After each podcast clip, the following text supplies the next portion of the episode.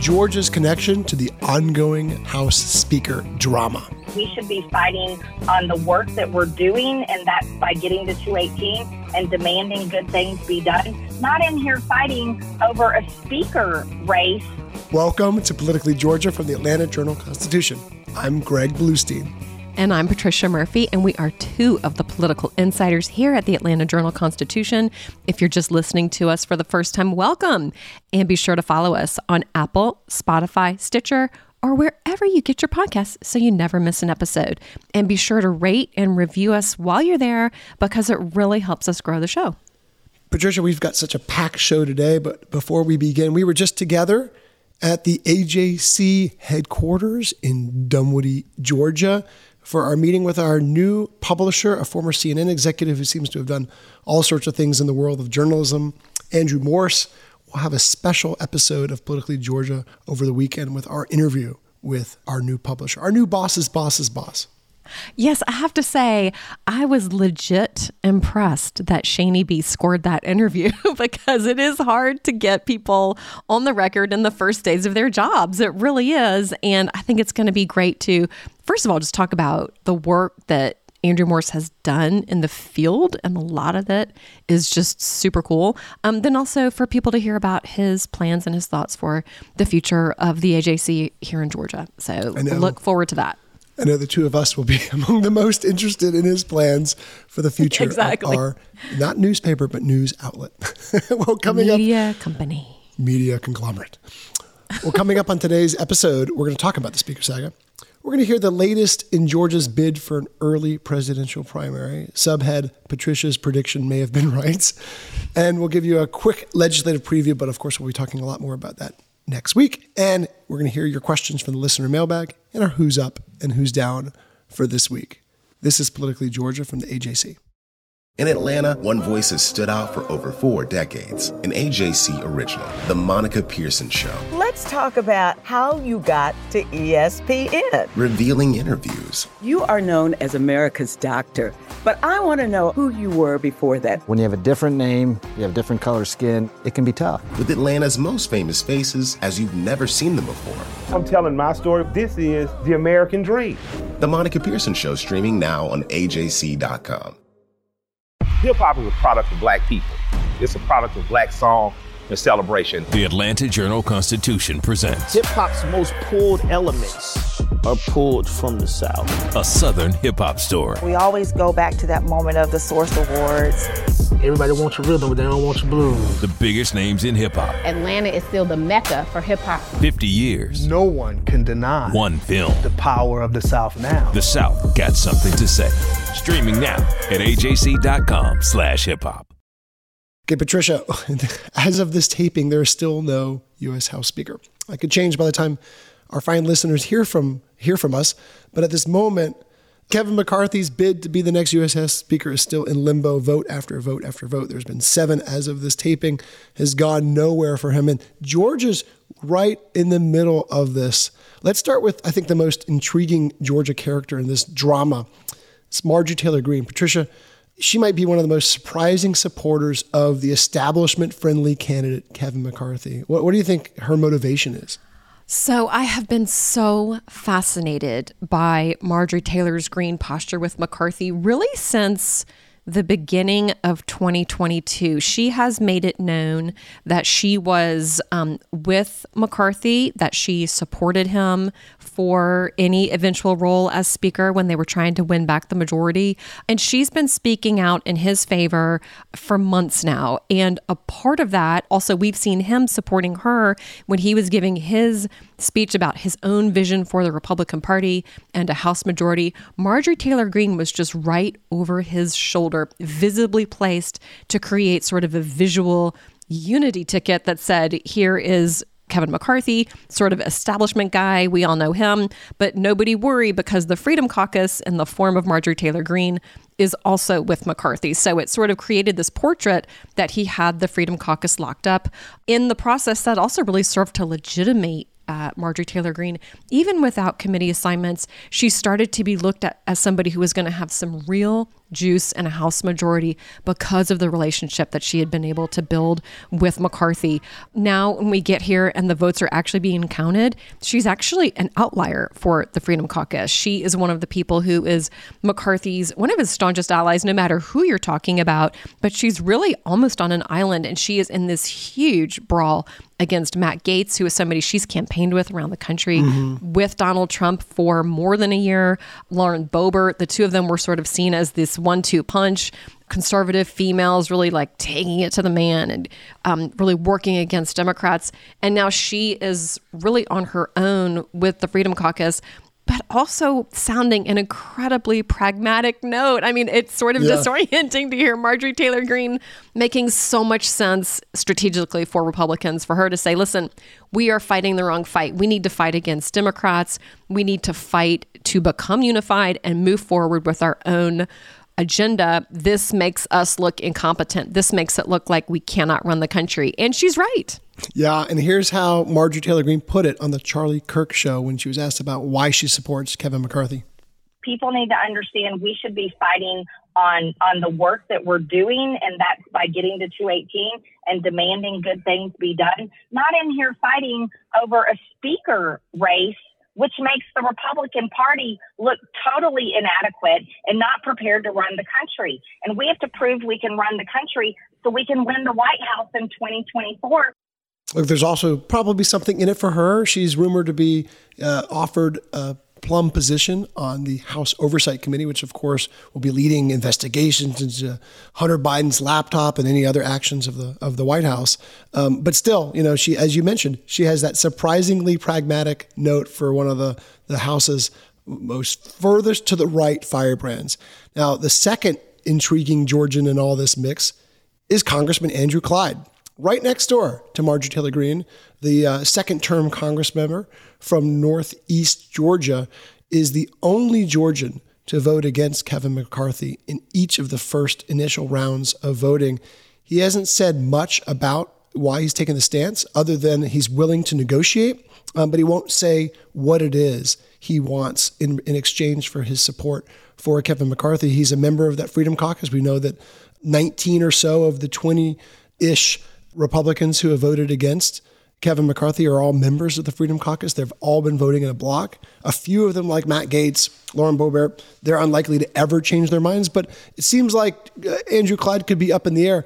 I can tell you, though, there's a number of Georgia Republicans furious with him for joining this group, for joining this caucus, because as as Marjorie Taylor Greene says, it makes Republicans look inadequate. Yes. And uh, there's also been talk about Marjorie Taylor Greene taking a position on the Rules Committee. She said that she has not negotiated a position for herself. That's a little hard to believe. Maybe she hasn't gotten any commitments, but she's definitely positioned herself, if McCarthy becomes Speaker, uh, for somebody who would have some real, real leadership in that caucus. But Clyde, we just don't know. He, unlike Marjorie Taylor Greene, he is not tweeting about this. He's not talking about this. He was seen on the House floor on Thursday huddling with McCarthy. So it does look like they're in negotiations. But this is just this extraordinary position for McCarthy to be in after years and years of trying to become speaker. I have been covering this guy. I covered him in Washington for years when he, during his first attempt to become speaker, had to drop out because of uh, the conservatives against him. So he's been trying to consolidate his power base for more than a decade, but he still has this group of 20 who he has given in to every concession they have asked for, just about. He has said that he would agree to a motion to vacate, meaning that just a single member of the House can call for a vote on his leadership. He has given in on all kinds of demands, yet he hasn't brought any of them over to his side yet. They keep voting against him. And at a certain point, you know, one man's version of grit, that's the way McCarthy is uh, portraying this. He's like, well, I'm just going to dig in and you know stick to it and persevere and, and then it's it's another person's version of insanity because he is not getting these people over to his side and it's sort of it's my version of just poor leadership. If this is a demonstration of his leadership skills, it's not going well. And if this is how hard it is for him to whip votes for himself, what is he going to do when he has to whip votes for really tough issues like spending bills, like the defense authorization bill. If he is going to give in to 20 Republican House members, I don't know where this is going to go, but it, it's still a cliffhanger. We don't know because nobody else has stepped forward. And what's worse is that when he is caving to their demands, it's not working. He's, not getting any even, votes he's caving to just about every demand and, and he's still losing more speaker votes. And yet he still controls at least the voting procedure. And until he decides he's going to move on, there's still going to be votes, you know, over and over and over again. Um, this is the longest impasse in U.S. history over a House Speaker vote since 1859, since before the Civil War. It, humiliation, debacle. I mean, you name it. And Republicans here in Georgia, they're looking to present a unified front in the legislative session, at least to just be a contrast to what's happening in Washington, uh, uh, because there is no clear leader. And in Georgia, we should see the legislative session.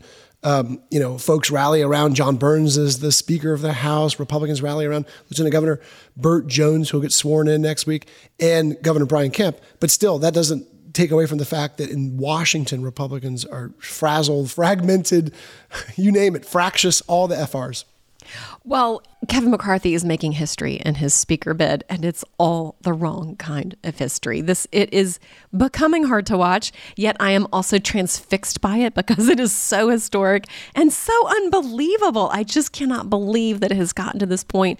It really also speaks to this incredible divide within the Republican Party, but I don't know why McCarthy isn't focusing more on. He's got 200 House members really solidly behind him, but eventually they're going to start to peel off. Eventually eventually they're going to start to say, listen, we have work to do. This should have been just this huge victory lap for them this week because they did take back the House majority. Mm-hmm. They did do it under Joe Biden's watch. They have so many issues where they feel like they are aligned with the American people. And that is absolutely the last thing that they're talking about right now. There are also some issues. It's fascinating that I think this group of Freedom Caucus members really does have a point on. There really are some pieces of the legislative process in Washington that are so deeply broken. So much power has been consolidated away from the committee chairs, away from the floor in terms of debate. It really is always sort of um, a question asked and answered by the time it comes for rank and file members to vote on these things. But this really feels like a conversation they should have had over the last year instead of on the House floor while uh, nobody can even be sworn in as a member. Mm. It really is. Um, it feels like just an incredible lack, literally a lack of leadership, and uh, it, I'll be fascinated to see where it goes. A reminder without a speaker, the House cannot pass laws or even swear in its members, so nothing can get done in the U.S. House until there's a speaker. Then the third intriguing Georgia figure in all this drama, Patricia, is Congressman Mike Collins, newly elected uh, takes the seat of former Congressman Jody Hice out in Northeast Georgia, just just south of of uh, Andrew Clyde's seat. He had said at the outset of his campaign that he would not vote for Kevin McCarthy, but in another surprising move, he was not one of the 20 or so no votes around the nation. He voted for Kevin McCarthy in every single vote so far, at least, and he hasn't said much about it. I've reached out to some of his aides. Basically, this is what they said that he was a soft no on Kevin McCarthy very early on, but he sort of walked back his position to potentially supportive of Kevin McCarthy towards the end. So they say it's a little bit more nuanced. But either way, very early on, he made it clear that he was going to vote against Kevin McCarthy, and he is now in that coalition of 200 or so lawmakers who had supported him. That's so interesting. Well, it has always been a way for anybody running for office to differentiate themselves against, quote, an establishment candidate or to show yourself as not an establishment candidate to say you would vote against whoever is X running for speaker or running for majority leader. Mitch McConnell is somebody who Republicans frequently said, I'm not going to vote for that person. And then they typically do, but because there's really not a challenge to that person's leadership, nobody pays much attention. Really, you know, the vote comes and goes.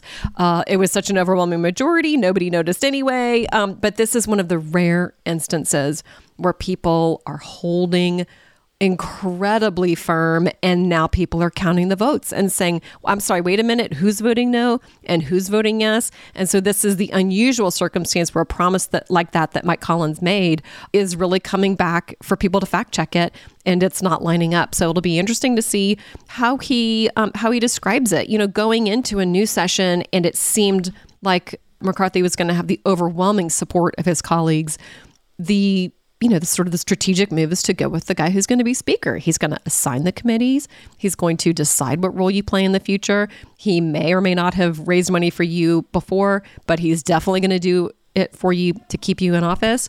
And so, um, strategically, it's kind of a no brainer to vote for the person you are pretty sure is going to be speaker. But once people start looking at who's uh, heads up and head down, that's when it has become problematic for Collins.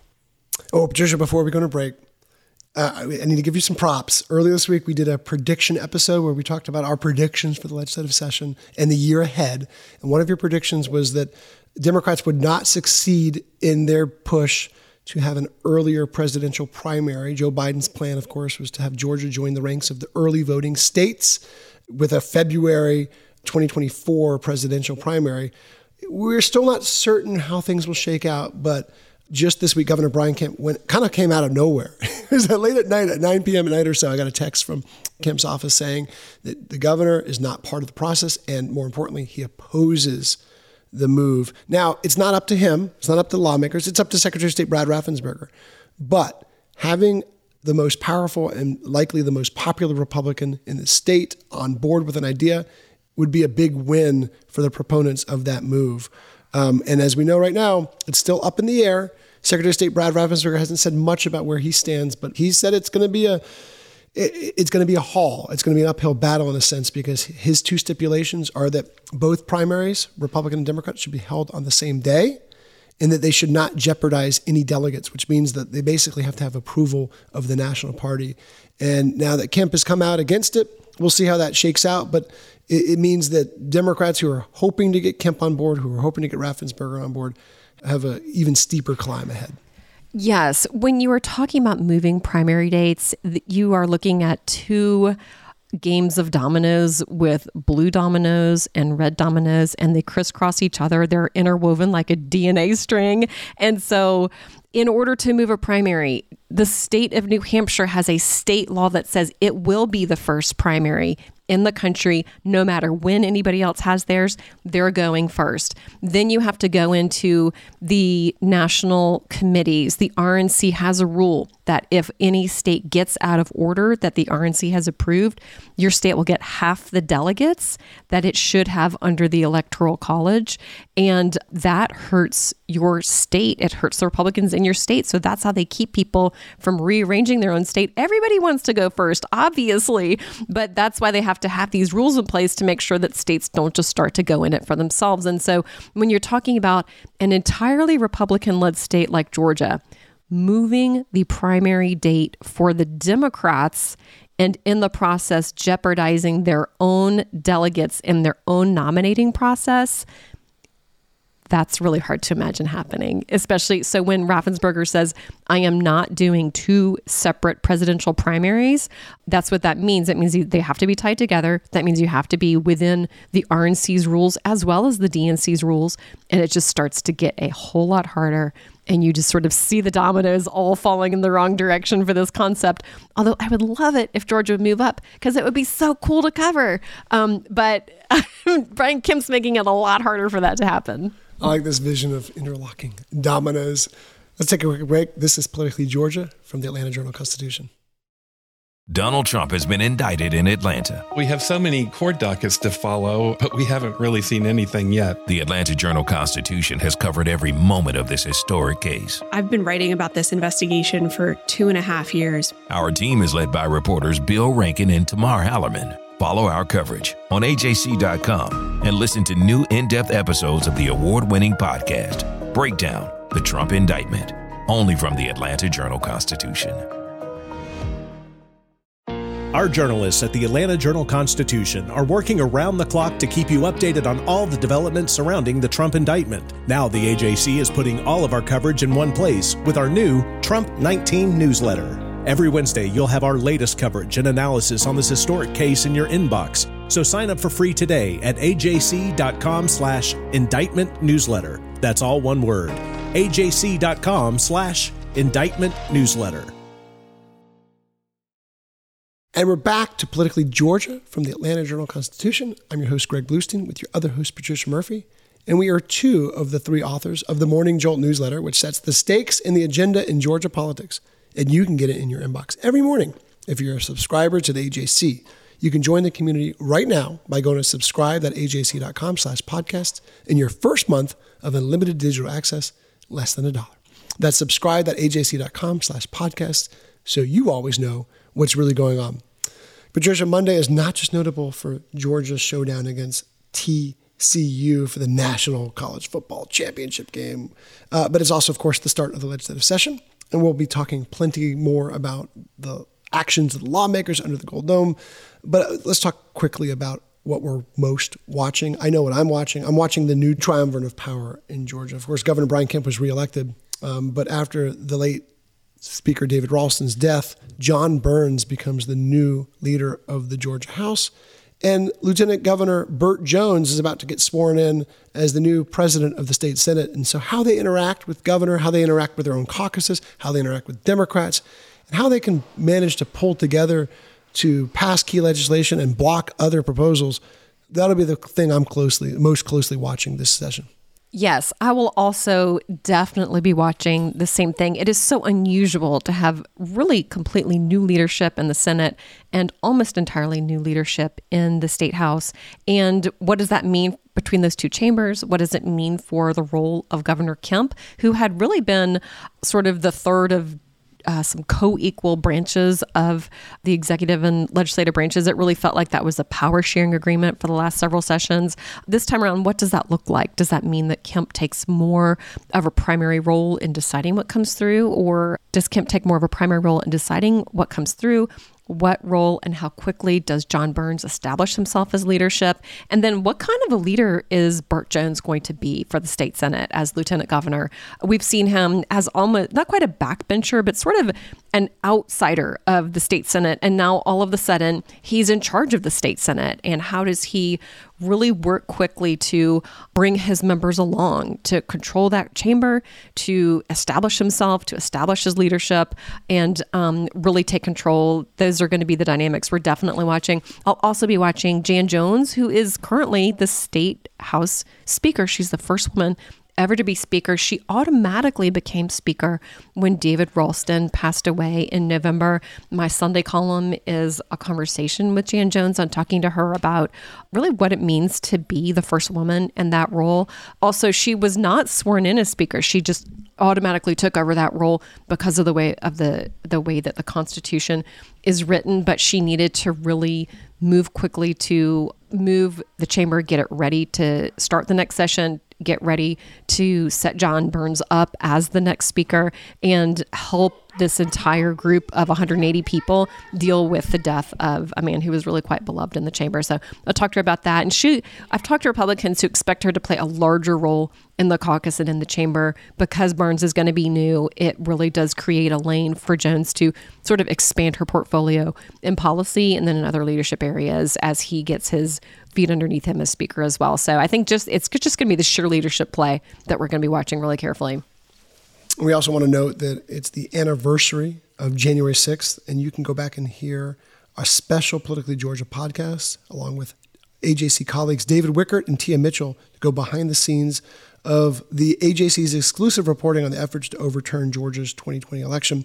Look for our episode titled Inside the Campaign to Undermine Georgia's Election. You can also find a link to that episode in today's podcast description. Okay, Shani B, it is time for the Politically Georgia podcast hotline, which, of course, our listeners can call anytime, leave a question, we'll play it back and answer your question right here on the podcast. That number is 770 810 5297. That's 770 810 5297. Shani B, we're going to have to tell our new publisher to get you some more staffers to help with these phone calls because, you know, you, uh, since all your interns got promoted, you need some help, man. Uh, he's a nice guy. He came in, promoted them all, and and here I sit all by myself with a whole bunch of phones, but some really, really great calls. Oh, that feels so good. That's our first sounder of uh, 2023. Happy New Year. Woo. Happy New Year. So, what do we got, Shani B? Oh, people are celebrating across the land. Eyes are rolling everywhere. Let's start off with our first call. This is Weston from Decatur, and he wants to talk about Senator Warnock's success as a politician. Ooh. I have a theory on Raphael Warnock. Uh, just curious to hear your thoughts. I think he is the most lucky politician in America. Um, you know, he decides to run during the Loeffler appointment when there's a GOP civil war between Loeffler and Collins. Um, and then he gets to the runoff because they beat up each other. And then Trump basically tells Republicans not to vote in the runoff and he wins. And then when he's up for his full term, he gets Herschel Walker. I mean, he's a, he's a good politician. Don't get me wrong, but I think, you know, pretty much any middle of the road Democrat would probably be successful under those circumstances. Be happy to hear your thoughts. Thanks.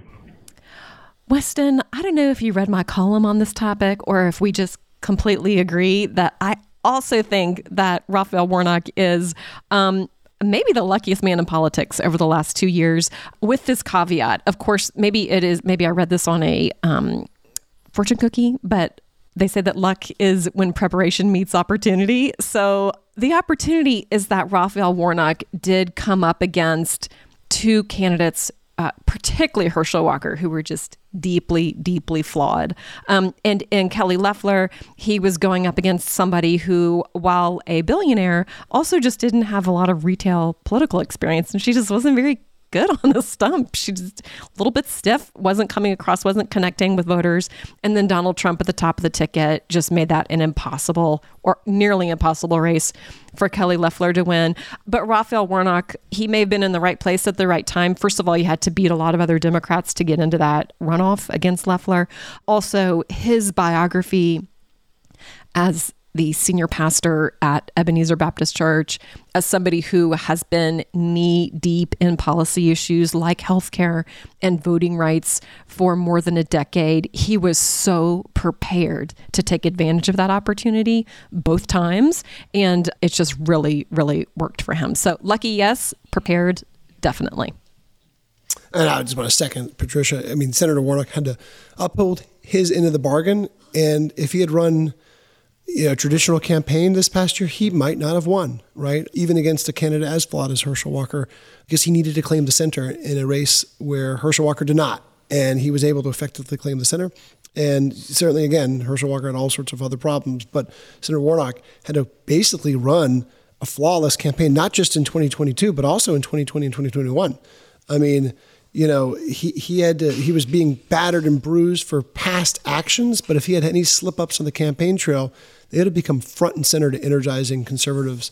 And so he knew that. And um, so he, Republicans had their issues, but Senator Warnock, as most Republicans would note, and I got tons of calls from Republicans just marveling at how good Senator Warnock's messaging was, how good his TV ads were, and how good his campaign was. So he had to, I don't think a generic Democrat could have done as well as, as Senator Warnock. He had to be kind of above and beyond, and that's what he was able to do in his campaign. Yep.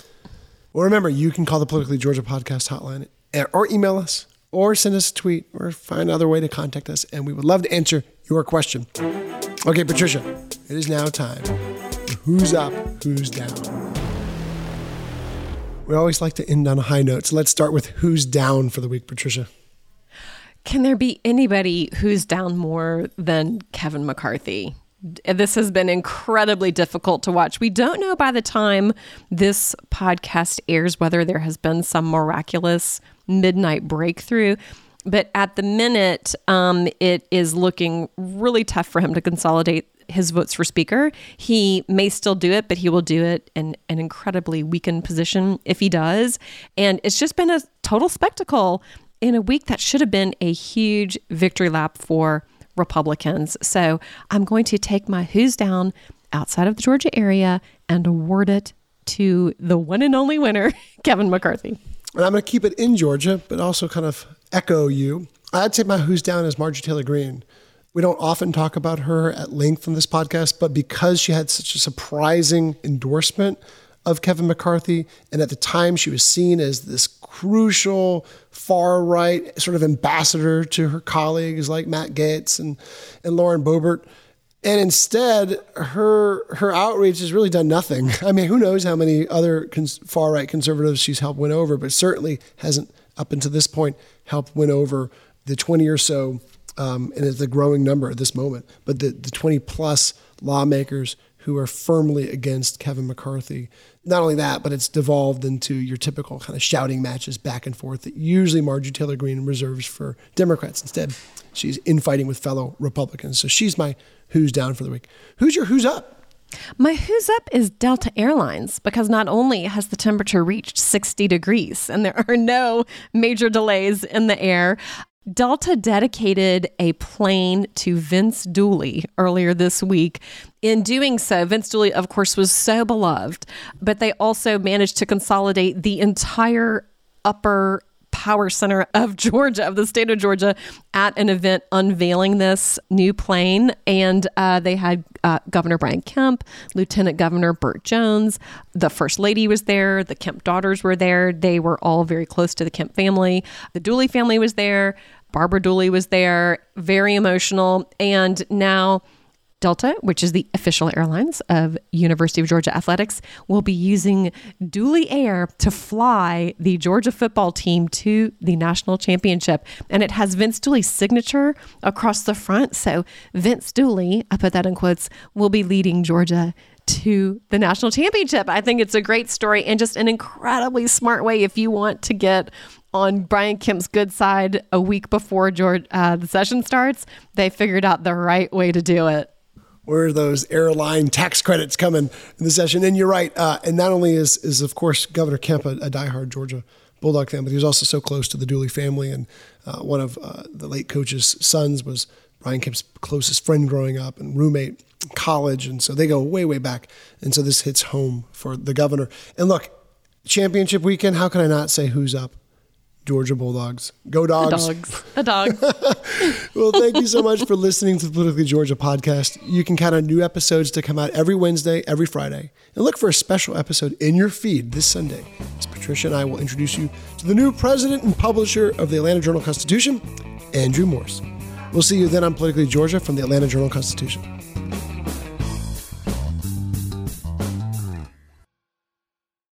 I'm Ernie Suggs, race and culture reporter for the Atlanta Journal Constitution. And I'm Nedra Rhone, lifestyle columnist. Atlanta has been known as the Black Mecca for so many years, but that means something different to everybody. It means everything to me. I've been living here for 24 years, and I am still amazed at how rich the city's black culture continues to grow.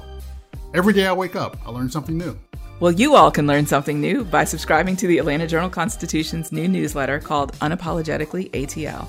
It's all about the people, the events, and the entertainment happening in metro Atlanta that black people might want to know about. Like historically black colleges and universities, Atlanta's thriving art scene, and the city's growing neighborhoods. Wherever you live, we want to hear from you. We want to hear what issues are important to you. So subscribe today at www.ajc.com slash unapologetically ATL. Only from the Atlanta Journal Constitution.